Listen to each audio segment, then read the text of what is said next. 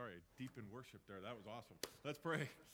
Ah, oh, Lord, thank you for the old rugged cross. Oh, Lord, what a what an amazing thing that you did for us, and to think that someday you will give us a crown.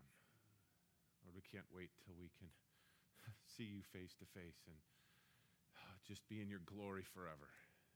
Lord, I, I thank you for this time. I thank you for the, the worship tonight. What a blessing it is to gather together here and just sing your praises. And Lord, the opportunity we have now to open your word and to, to, to study it and learn from it. Lord, I, I pray that each one of us, as we, as we continue to go through uh, this amazing book of Genesis, Lord, the book of beginnings, Lord, that we would never get to a point where we're comfortable uh, with what we know of the stories that we, we think, ah, I've heard this before. Lord, I, I pray that you would just give us fresh application uh, to these, these magnificent stories, these, these, uh, these treasures that you have kept for us. Bless our time now in your word. In Jesus' name. Amen. Amen. Thanks, guys. All right. Open your Bibles with me, if you would. Genesis chapter 42. Genesis 42. In our study last time, we talked about how Joseph interpreted Pharaoh's dreams that there were going to be seven years of, of plenty. There was going to be an abundance, but followed by seven years of famine. And as based on the Pharaoh's dream, the famine was going to be such that it was going to even overtake the abundance that, that, had, that, that, that, that they were blessed with. And as we begin continue our study beginning tonight, uh, we see we are now in that famine period of time. And uh, the, the abundance has all been brought in. It's been stored. If we remember last time, we talked about the fact that Joseph even quit counting it. There was so much. God had provided so much, and they, they were preparing for this famine to come. Well, we are here. In verse chapter 42, it begins, verse 1. Now Jacob saw that there was grain in Egypt and Jacob said to his sons, Why are you staring at one another? He said, Behold, I have heard that there is grain in Egypt. Go down there and buy some for us from that place, so that we may live and not die. Then ten brothers of Joseph went down to buy grain from Egypt. But Jacob did not send Joseph's brother Benjamin with his brothers, for he said, I am afraid that harm may befall him. Now I got to think the ten brothers here little, real quickly. I'm going to keep Benjamin. I'm afraid something might happen to him. You know, if something happened to him, I'd be, but you guys go ahead.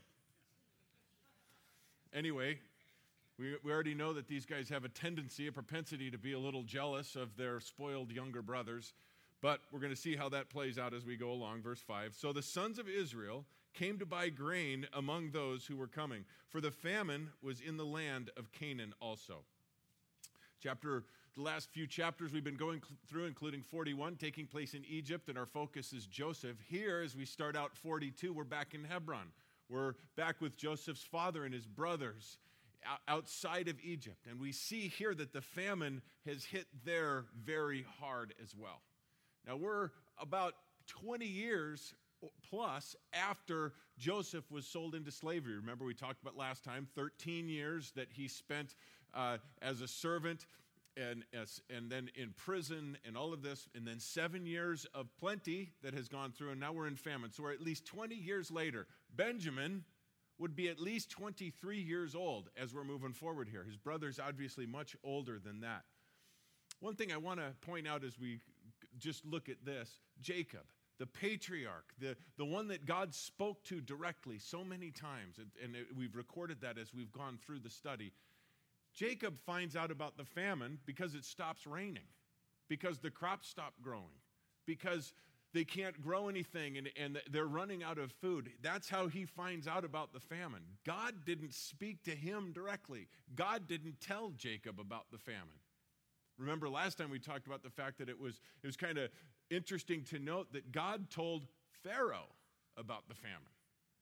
Some godless man who didn't even know God, didn't respect the true and almighty God. He worshiped many gods except the true and living one. But God revealed to this man the famine, didn't tell Jacob, kept him in the dark. And as we see that, we need to understand that as Christians, God is not going to reveal everything to us.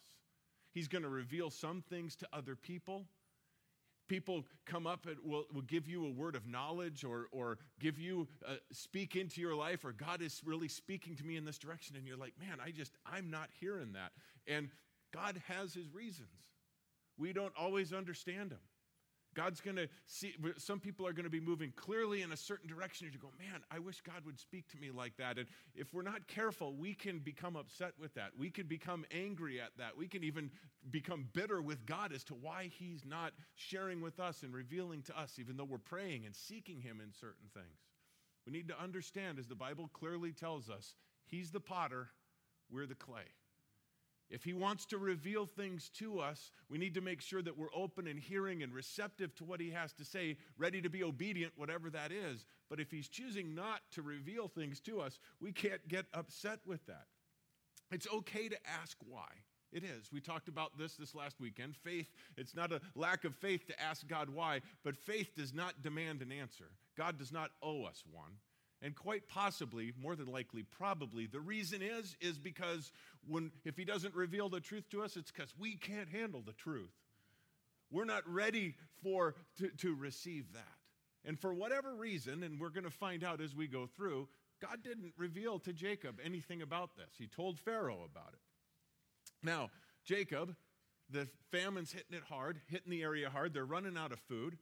They've heard that there's food in Egypt he says to the, the, the sons that are left, What are you standing around looking at each other for? You know where the food is. Do I need to draw you a map? Why are you standing around? And we know why they're standing around, I think. I, I guess I would have a reason why. They probably look at each other Egypt. I don't want to go to Egypt. We might bump into Joseph in Egypt. We might, we, we're going to have to come face to face possibly with what we did if we go to Egypt. It doesn't tell us that that's what they were thinking, but I got to think that, that was, that's a big reason why they don't want to go there. Gang, we need to understand that eventually, especially again as Christians, those that follow the Lord Jesus, we're going to have to come face to face with our sin. We can't run from it forever. If God wants to do something in your life, if He wants to use you in a powerful way, he has to deal with sin in our lives. He has to. One, to remove it from us, to, to get the sin problem taken care of so that we don't continue down that path, but also we need to have the guilt of that sin removed.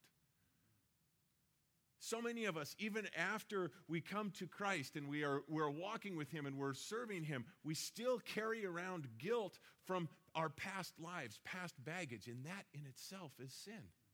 We need to get rid of the guilt. We need to lay it all down. And I have to imagine that these 10 brothers carried around a lot of guilt. They were, they were miserable because of it. We're going to find out later that they, it's, it's still a, a festering problem and it needed to be dealt with. Numbers 32 23 tells us, Be sure that your sin will find you out. Now, when we hear that and we read through that, that can be a very intimidating verse. It can be a pretty scary verse if you think of it. But I want to challenge you today to think of that in a different way. As Christians, we should look at a verse like that. Be sure your sin will find you out. Your, your sin is not, God's not going to let us get away with that. We should look at that as a comforting verse. What do I mean by that? Well, turn with me to Hebrews chapter 12. We're going to get here, going to get a little sneak peek for the weekend. Probably won't get this far this weekend, but Hebrews 12, verse 4. It says, You have not yet resisted to the point of shedding blood in your striving against sin. And you have forgotten the exhortation which is addressed to you as sons. My son, do not regard lightly the discipline of the Lord, nor faint when you, have, when you are reproved by him. For those whom the Lord loves, he disciplines, and he scourges every son whom he receives. It is for discipline that you endure. God deals with you as with sons. For what son is there whom the Father does not discipline? As a matter of fact, Proverbs 13 24 tells us that he who withholds discipline, withholds the rod from his son, hates his son. So, What, what father is there that does not discipline his children? The one who hates his son. It goes on to say, Proverbs 13 24, he who loves his son disciplines him diligently. Verse 8 of Hebrews 12, but if you are without discipline of which you have become partakers, then you are illegitimate children and not sons. Furthermore, we had earthly fathers to discipline us, and we respected them. Shall we not much rather be subject to the Father of spirits and live? For they disciplined us for a short time as seemed best to them, but he disciplines us for our good, so that we may share his holiness. All discipline for the moment seems not to be joyful, but sorrowful. Yet to those who have been trained by it, afterwards it yields the peaceful fruit of righteousness. Therefore, strengthen the hands that are weak and the knees that are feeble, and make paths straight for your feet, and that so that the limb which is lame may not be put out of joint, but rather be healed. Discipline is never enjoyable when we're going through it. But the process of it yields holiness in our life. It heals us so that we can then be used in a powerful way with God. It's a difficult prayer to pray. Lord, search me. You go through me. See if there's any wicked way in me. And then, Lord, deal with it. Deal with that in me. Well, we know that, that these, these guys, God has a big plan for these, these boys. These are the patriarchs. These are the, going to be the, the, the start, uh, the continuation of the nation of Israel. The, the tribes are going to be, will descend from these sons. God's plan in all of this, as it always is with us, is not for restitution for sin in our lives. That's been paid. Our price has been paid. It's for reconciliation, it's for restoration, it's for repentance. Well, Again, we already talked to, he mentioned, I'm afraid harm's going to befall my 23 year old son. You got you to pray and let go. We're going to get more on, on that in a little bit. Well, verse 6, we continue. For, chapter 42, Genesis. Now Joseph was the ruler over the land.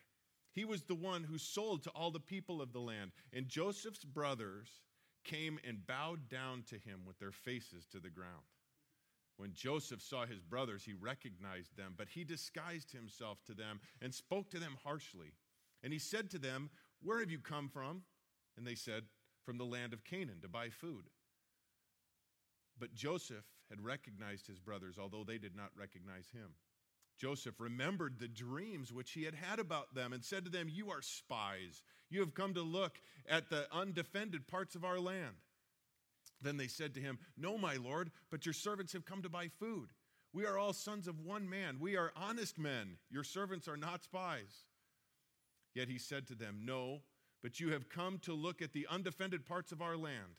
But they said, Your servants are twelve brothers in all, the sons of one man in the land of Canaan. And behold, the youngest is with our father today, and one is no longer alive. Verse 14 Joseph said to them, It is as I said to you, You are spies. But this you will be tested. By the life of Pharaoh, you shall not go from this place unless your youngest brother comes here. Send one of you that he might get your brother while you remain confined, that your words may be tested whether there is truth in you. But if not, by the life of Pharaoh, surely you are spies.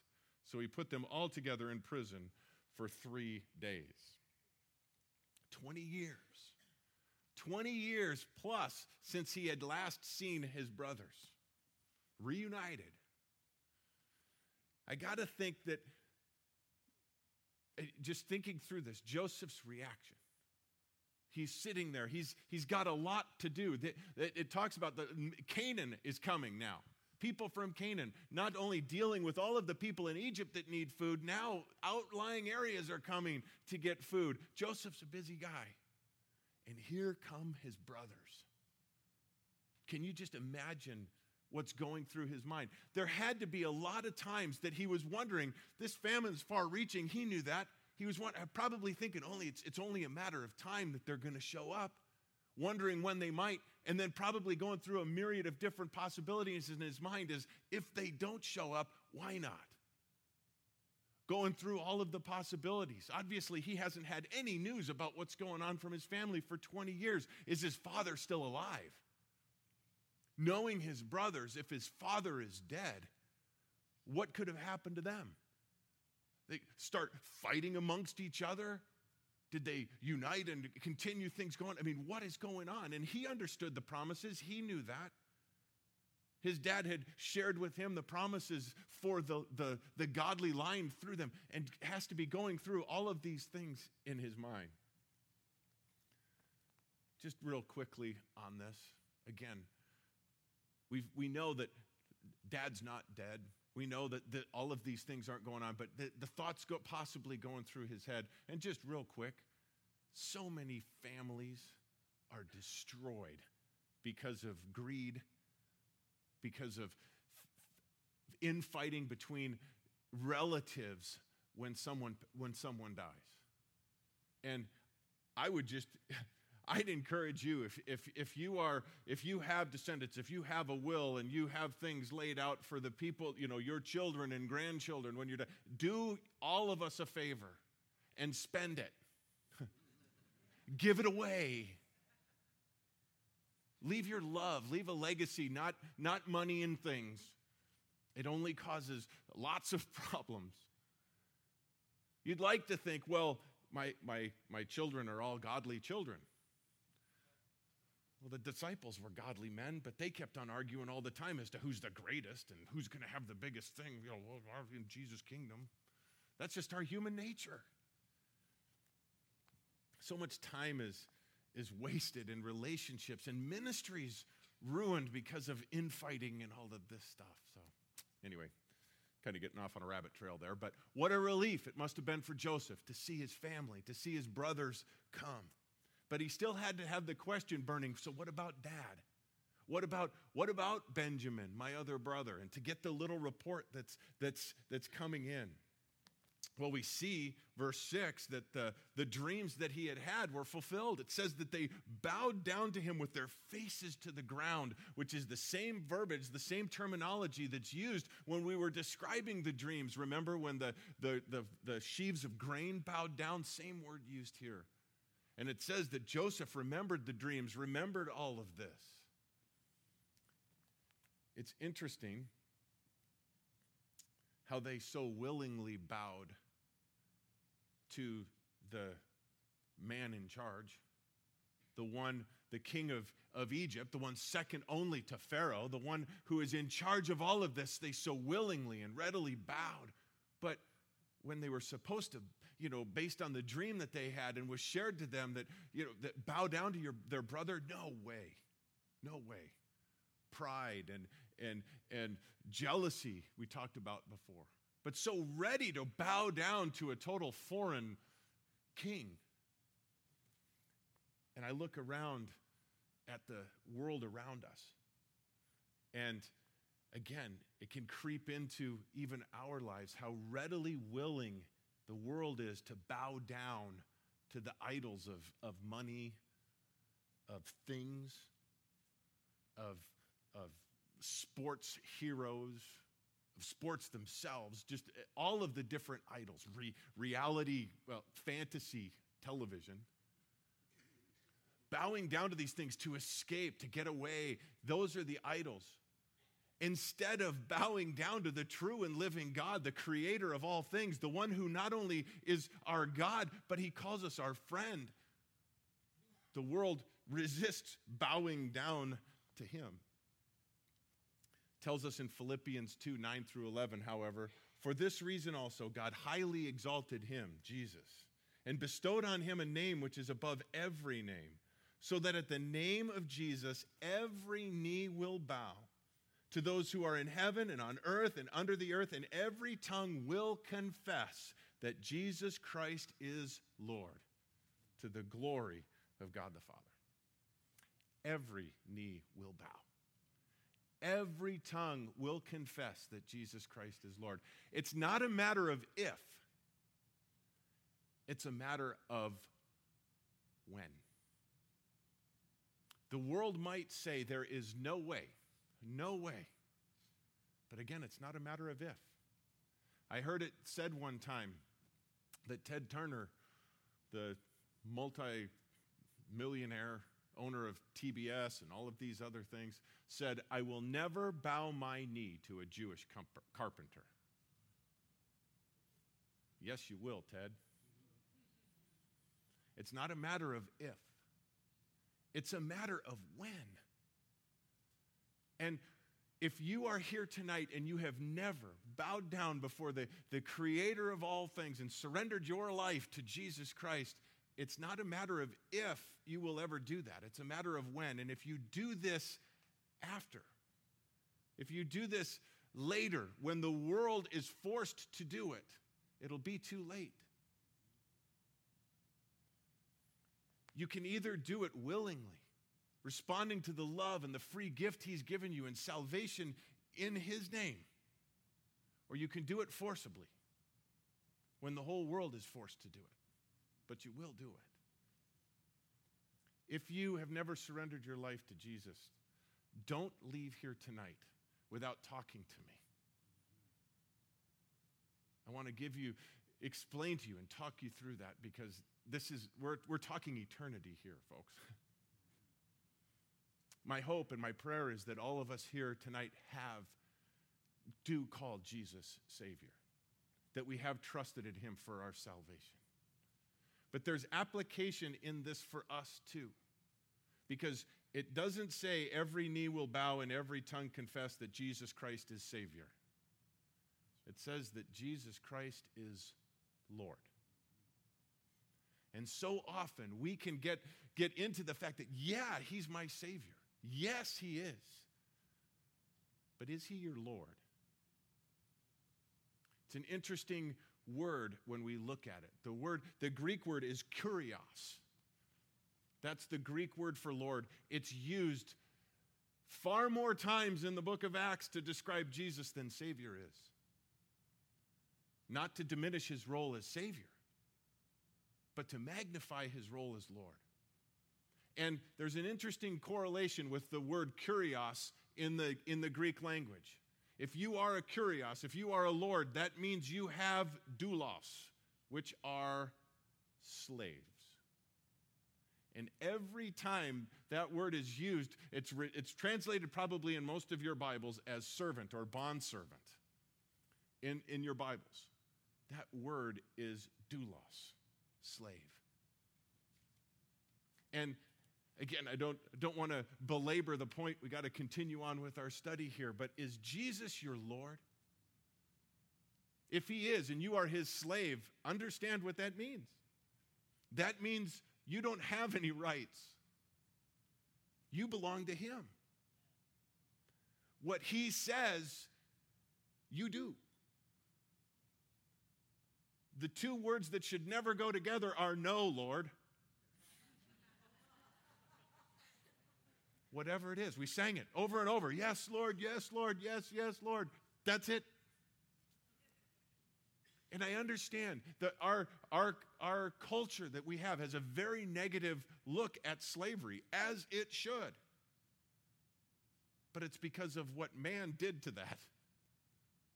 We have an amazing Lord who protects us, who provides for us from his abundance who watches over us. It's a joy to be his slave. He's in charge. Well, verse 18. Now Joseph said to them on the third day, after they've been in prison there for three days, Do this and live, for I fear God. If you are honest men, let one of your brothers be confined in your prison, but as for the rest of you, go, carrying grain for the famine of your households, and bring your youngest brother to me, so your words may be verified, and you will not die. And they did so. Then they said to one another, Truly we are guilty concerning our brother, because we saw the distress of his soul when he pleaded with us, yet we would not listen. Therefore, this distress has come upon us. Reuben answered them, saying, Did I not tell you, do not sin against the boy, and you would not listen? Now comes the reckoning for his blood. They did not know, however, that Joseph understood, for there was an interpreter between them. He turned away from them and wept. But when he returned to them and spoke to them, he took Simeon from them and bound him before their eyes. Then Joseph gave orders to fill their bags with grain and to restore every man's money in his sack and to give them provisions for the journey. And thus it was done for them. Joseph is hearing everything that they're saying, he understands it completely. He's been playing along with this whole thing. Remember, he's disguised himself to them. He's using an interpreter, pretending he can't understand what they're saying, but he's hearing it all. And the, the irony of this, I mean, it's, it's amazing. They get it. They're saying, man, this is happening. Remember when Joseph was pleading with us to let him out, pleading with us not to do this, pleading with us, and we ignored him? And here we are now pleading with this man, trying to convince him that we're not spies, that, that he should really let us go. And oh man, the irony. Again, coming face to face with their sin. God's going to do whatever he can to get our attention. And again, when we come face to face with our sin, we have two options. We can deny it, we can cover it up, and in so doing, the Bible tells us that our consciences can become seared. And when they do, then all of a sudden the sin doesn't bother us as much anymore. And then it becomes seared a little bit more and becomes calloused a little bit more before the sin is completely okay in our life. And God will allow us to go down that path if we choose. Or when we come face to face with our sin, again, God is going to bring it right to us we can acknowledge it. We can confess. We can repent of our sin. And there's signs of repentance that we can see in these guys. They're not blaming anyone else, they're saying, We did it. We did it. I'm not trying to find excuses, I'm not trying to cover it up anymore. I did it. And when we come before the Lord and sin has been, God reveals this to us. Repentance means, God, I agree with you that this is sin. And I turn from that sin and I turn to you. The Bible tells us as Christians, when we confess our sin, God is faithful to forgive us of all of our sin and cleanse us from all unrighteousness. Now, Joseph could tell. Joseph could see that something was different in his brothers. They got it now. And it moved him. And, and it says that, that, he, that he wept. He must be seeing that there's hope in them now. There's, there's hope for them. And it's interesting because it does, though it doesn't tell us specifically, I have to, I, I have to think, I guess, that up until this point, up until this conversation, Joseph thought Reuben was behind the whole thing. He's the oldest brother. And if he wasn't behind it, why didn't he stop it? And again, just this is this is Brett's opinion. Take it or leave it. But up until this point, I got to think that he's thinking he's going to keep Reuben in prison and send everybody else back. But when he finds out that Reuben was actually trying to help him out, although he wimped out in the whole thing, that he takes the next oldest, Simeon, and he keeps him and sends everyone else back. Now, I don't see a whole lot of young people. I do see a couple back there. Oh, and you too, Gene. There is application in this for all of us, but specifically, I wanted to target any, any young people here, but all of us can learn from this because Reuben, we remember back, Reuben wanted to stop the whole thing, but he, but he wimped out. And he ended up going along with the crowd. He ended up going along with the rest of his brothers in the whole plot with things.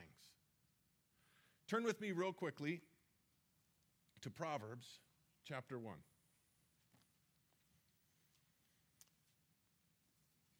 we are all going to face temptation, that peer pressure, to go along with the crowd, to, to follow along because we want to be accepted, we want, we want to fit in, and especially the young people in school.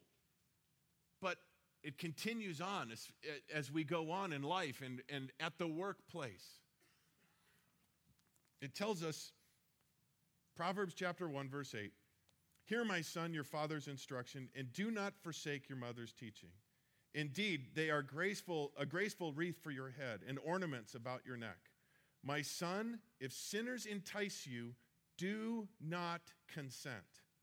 If they say, Come with us, let us lie in wait for blood, let us ambush the innocent without cause, let us swallow them alive like Sheol, even whole as they go, those that go down into the pit, we will find all kinds of precious wealth. We will fill our houses with the spoil.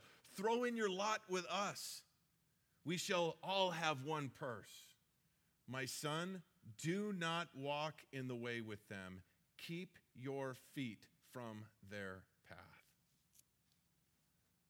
The temptation is there. The peer pressure is there to go along, to, to earn something more, to get what they're promising, to keep from their, their rebuke upon you. And you might think, as, as Reuben did, remember when back then he was trying to justify it in his mind. Well, maybe later I could sneak back over and try to do this, but I don't want to be standing alone for this. I don't want to stand up for the right thing right here. I'm going to fit into the crowd. And it swallowed him up. It's, it's telling us here in Proverbs that we are not to cast our lot with them. That means we don't walk anywhere with them. Guilt by association. Who you're hanging out with, what you're doing, who you're casting your lot with. Jesus said, You are either for me or against me. You can't walk down the middle and try to please both. There's no middle ground. Pontius Pilate, you know the story.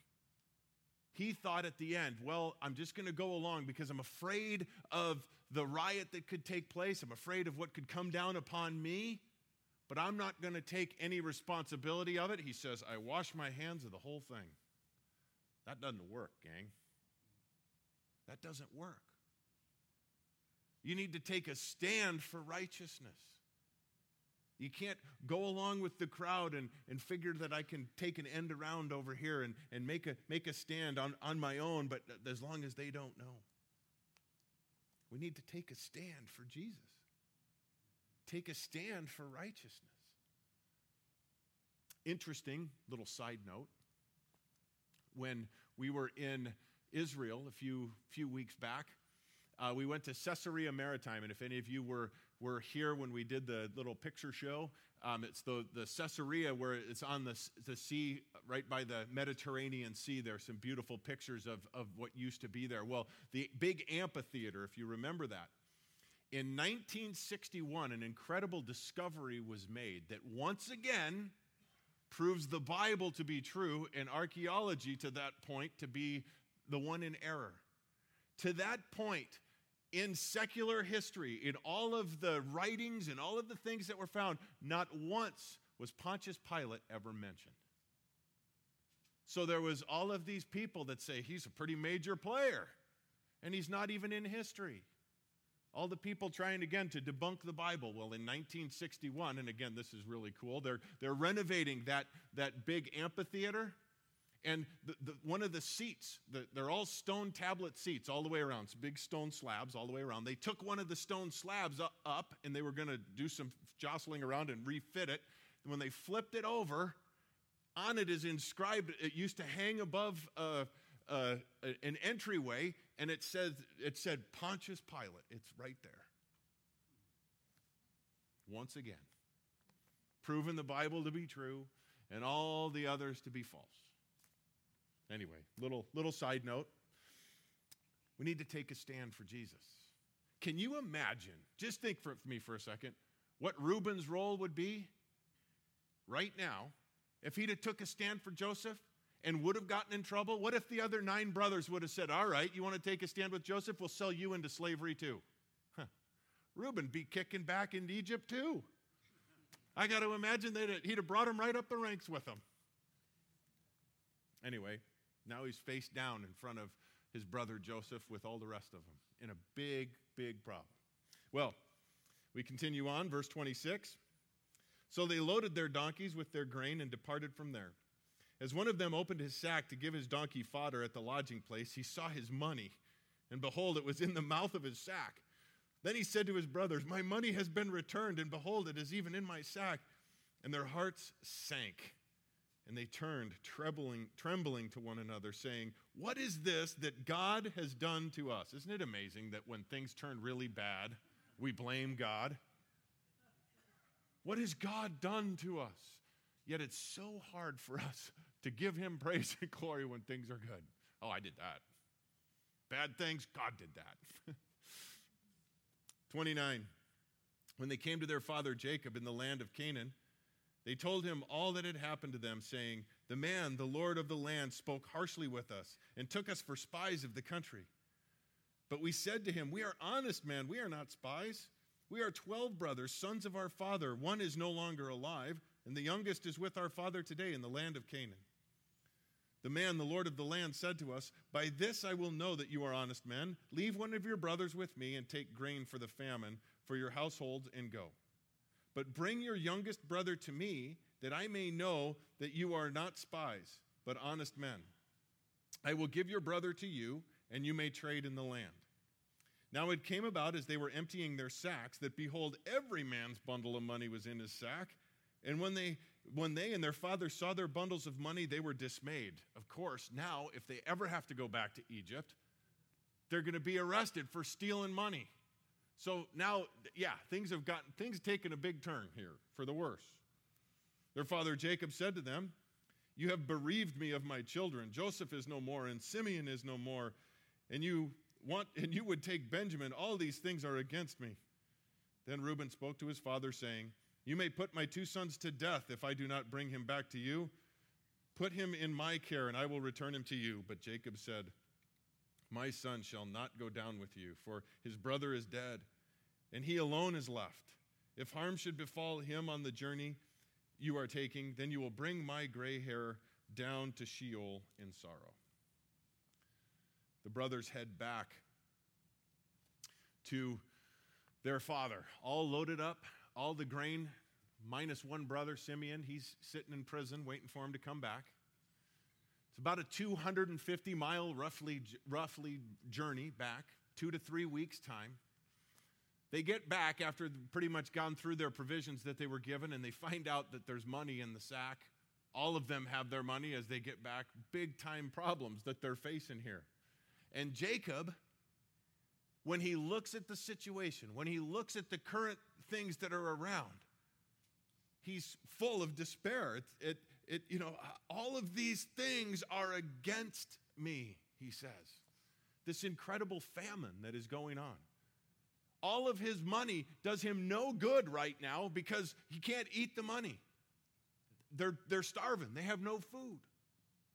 His, his pride and joy, his son Joseph, is, is gone, still mourning his death. Now, Simeon, his second oldest, is in prison there. They'll be, like I said, if they have to go back to Egypt, they'll be thieves. They might even be hunted down as thieves. There might be a, a, a group of men right on the way right now to come after them. And in order to make anything right in the future, it sounds like he's going to have to give up his son Benjamin to go back.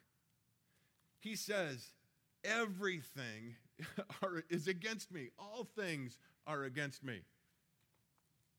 Hmm. Bible says something different, doesn't it?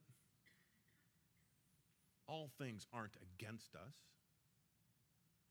All things work together for good for those who love God and are called according to his purposes. How was Jacob supposed to know that at this very moment, in the story, in this thing, that the famine had an end date already predetermined. We're, we're probably a couple, three years into this thing, and it's only gonna last seven years. And by the time that's all done, he and his whole family are gonna move to one of the plushest places in all of Egypt. How's he supposed to know that? How is he supposed to know that the son he thinks is dead is actually not only alive, but he's in charge of everything? How is, how is he supposed to know that his son Simeon, who he thinks is rotting in prison, is actually being transformed by God, sanctified during this whole process? How's he supposed to know that? How's he supposed to know that his account is paid in full? Not only did they not steal the money, it was given back to them. How's he supposed to know that? He's not. He's not supposed to know that. Just like you and I aren't supposed to know all of the things that God's got going on. And we get, again, stuck in our little world around us, looking at all of the problems, all of the difficulties, and it's so easy to say, it's all against me. But God, again, just as with Joseph, we see it here with Jacob, is a providential God. He's got his hand on everything, He's the one in charge, He's the one moving things around. Proverbs 3 5 and 6, we know it. Trust the Lord with all your heart. Lean not on your own understanding. In all your ways, acknowledge him, and he will make your paths straight. He's not against you. All things aren't lining up against you. But it's so easy to get stuck there.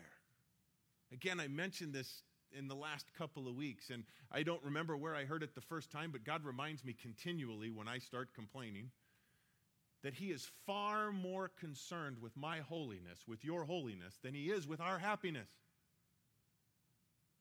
We look at today and we say, God, I don't like what's happening today, fix it, change it.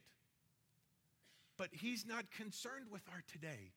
He's concerned with tomorrow. He's concerned with next week. He's concerned with eternity. He is preparing us for eternity.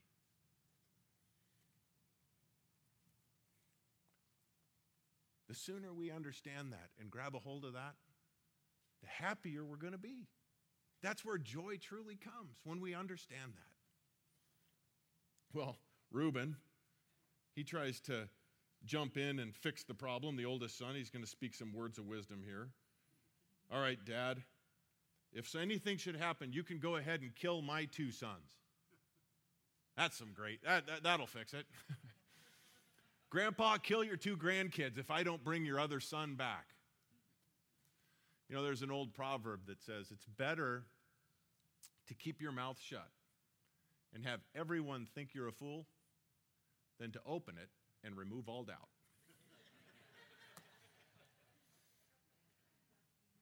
oh, Reuben here removed all doubt. Anyway, things aren't looking real good in Hebron. But again, from an eternal perspective, things are going according to plan. Chapter 43 Now the famine was severe in the land. So it came about when they had finished eating the grain which they had brought from Egypt that their father said to them, Go back, buy us a little food. Judah spoke to him, however, saying, The man solemnly warned us, You shall not see my face unless your brother is with you. If you send our brother with us, we will go down and buy you food. But if you do not send him, we will not go down, for the man said to us, You will not see my face unless your brother is with you. Then Israel said, Why did you treat me so badly by telling the man whether you st- that you still had another brother? But they said, The man questioned particularly about us and our relatives, saying, Is your father still alive? Have you another brother? So we answered his questions. Could we possibly know that we would be that we would that he would say bring your brother down. Now stop here for a second. Do you think that this is the first time that this conversation happened? When they first brought the news back that we met with we met with the king we met with the guy in charge and he said that he asked us about the family we told him that we had other brothers we had one that was dead and one that was back home with you and now he wants us to bring the brother. Do you think that this conversation's happened a few times? Jacob saying, Why did you tell him you had another brother? I got to think that conversation happened several times. This isn't the first time. This is we don't know how much grain they had, but it's got to be at least several months later before they run out of grain. It says they waited till they're out. So we might even be looking at a year later. And they give him the same answer. Well, dad, he asked the questions, we how are we supposed to know? And I bring that up because how often do we do the same thing? Bringing back up an, an, old conversation, something that we've had over and over again, thinking that this time around it's going to fix the problem. This time around, the fact that I'm going to bring up my wife's faults is going to fix the problem. This time around, when wives, you tell your husband that you forgot to take out the garbage six months ago, and that's why the dog got into it and got on the dot, dot, dot, dot, dot, it's going to change it this time? The definition of insanity, I've heard it's explained, is to do the same thing over and over and over and expect a different result. And that's what we see here. Again, they're faced with the fact that they're out of food. They're required to bring Benjamin there in order to get more food. And Jacob's response, Why did you have to tell him? Like that's going to fix it this time. Well, Judah said to his father, Send the lad with me, and we will arise and go, that we may live and not die, as well as you and our little ones. I myself will be surety for him. You may hold me responsible for him. If I do not bring him back to you and set him before you, then let me bear the blame before you forever. For if we had not delayed, surely by now we could have returned twice. Then their father Israel said to them, If it must be so, then do this. Take some of the best products from of the land in your bags and carry them down to the man as a present a little balm, a little honey, aromatic gum and myrrh, pistachio nuts and almonds. Take double the money in your hand and take back take back in your hand the money that was returned in the mouth of your sacks. Perhaps it was a mistake. Take your brother also and arise, return to the man, and may God Almighty grant you compassion in the sight of the man, so that he will release to you your, your other brother and Benjamin. And as for me, if I am bereaved of my children, I am bereaved. Wow. Can you imagine if he would have just started there?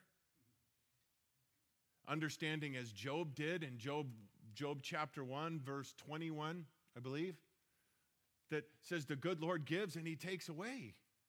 If, if God chooses to do this, he's, he's perfectly within his rights to do it, but I'm going to trust God. I'm going to continue to praise him. Can you imagine if he would have started there? Just like, just like Judah said, we could have gone and come back twice by now. We, we, if, we, if we start there, that, yeah, the situation looks crazy. The situation looks out of hand. The situation is seeming to be leading me in a, in a difficult situation or a difficult direction, but God Almighty is in control. I'm going to trust Him, I'm going to follow Him. It's amazing. He, he, God Almighty grant you compassion in the sight of the man. Start there. You know, we talked about this a, a little bit already here. We believe in God, we trust in God for our salvation. All of us today who are Christians, who, who call on the name of Jesus, have trusted Him for our salvation, for our eternity. But we have so much of a problem trusting Him in our tomorrow. We have, we have such a problem trusting Him with our kids, parents. I can trust Him for my salvation. He died for me, He died for them. I can trust Him with their eternity, but I can't trust Him with tomorrow for them. I have to control tomorrow for them. I need to step in and fix this.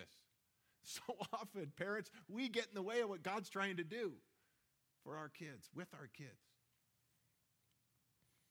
If we really believe that God is all powerful, that He's almighty, that He's in control, that He's all knowing, that He's everywhere, if we really believe that, we need to live like it.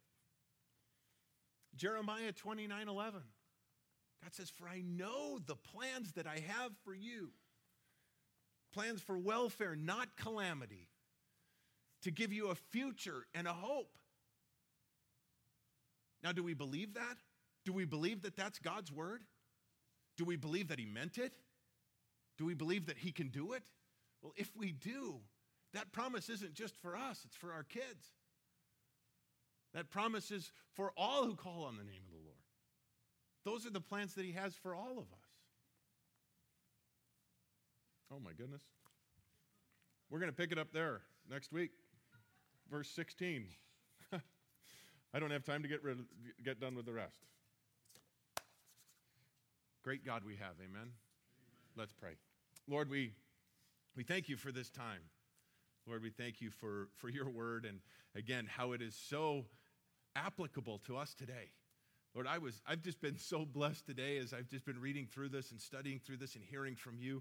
Lord, just the specific personal applications that you've given me. And Lord, I pray that all of us can take something away from this tonight. Lord, if nothing else, that we would just trust in the fact that you love us, that you have a plan for us, and that plan is good. Lord, us, Lord, let us live that way. Let us trust in you not only for our salvation, but for our tomorrow. In Jesus' name, amen. Amen. God bless you all. Hope to see you this, this weekend. And again, if, if you have never prayed to receive Jesus Christ as your Lord and Savior, please don't leave here tonight without talking to me. I'd love to talk to you some more about that. Have a great week.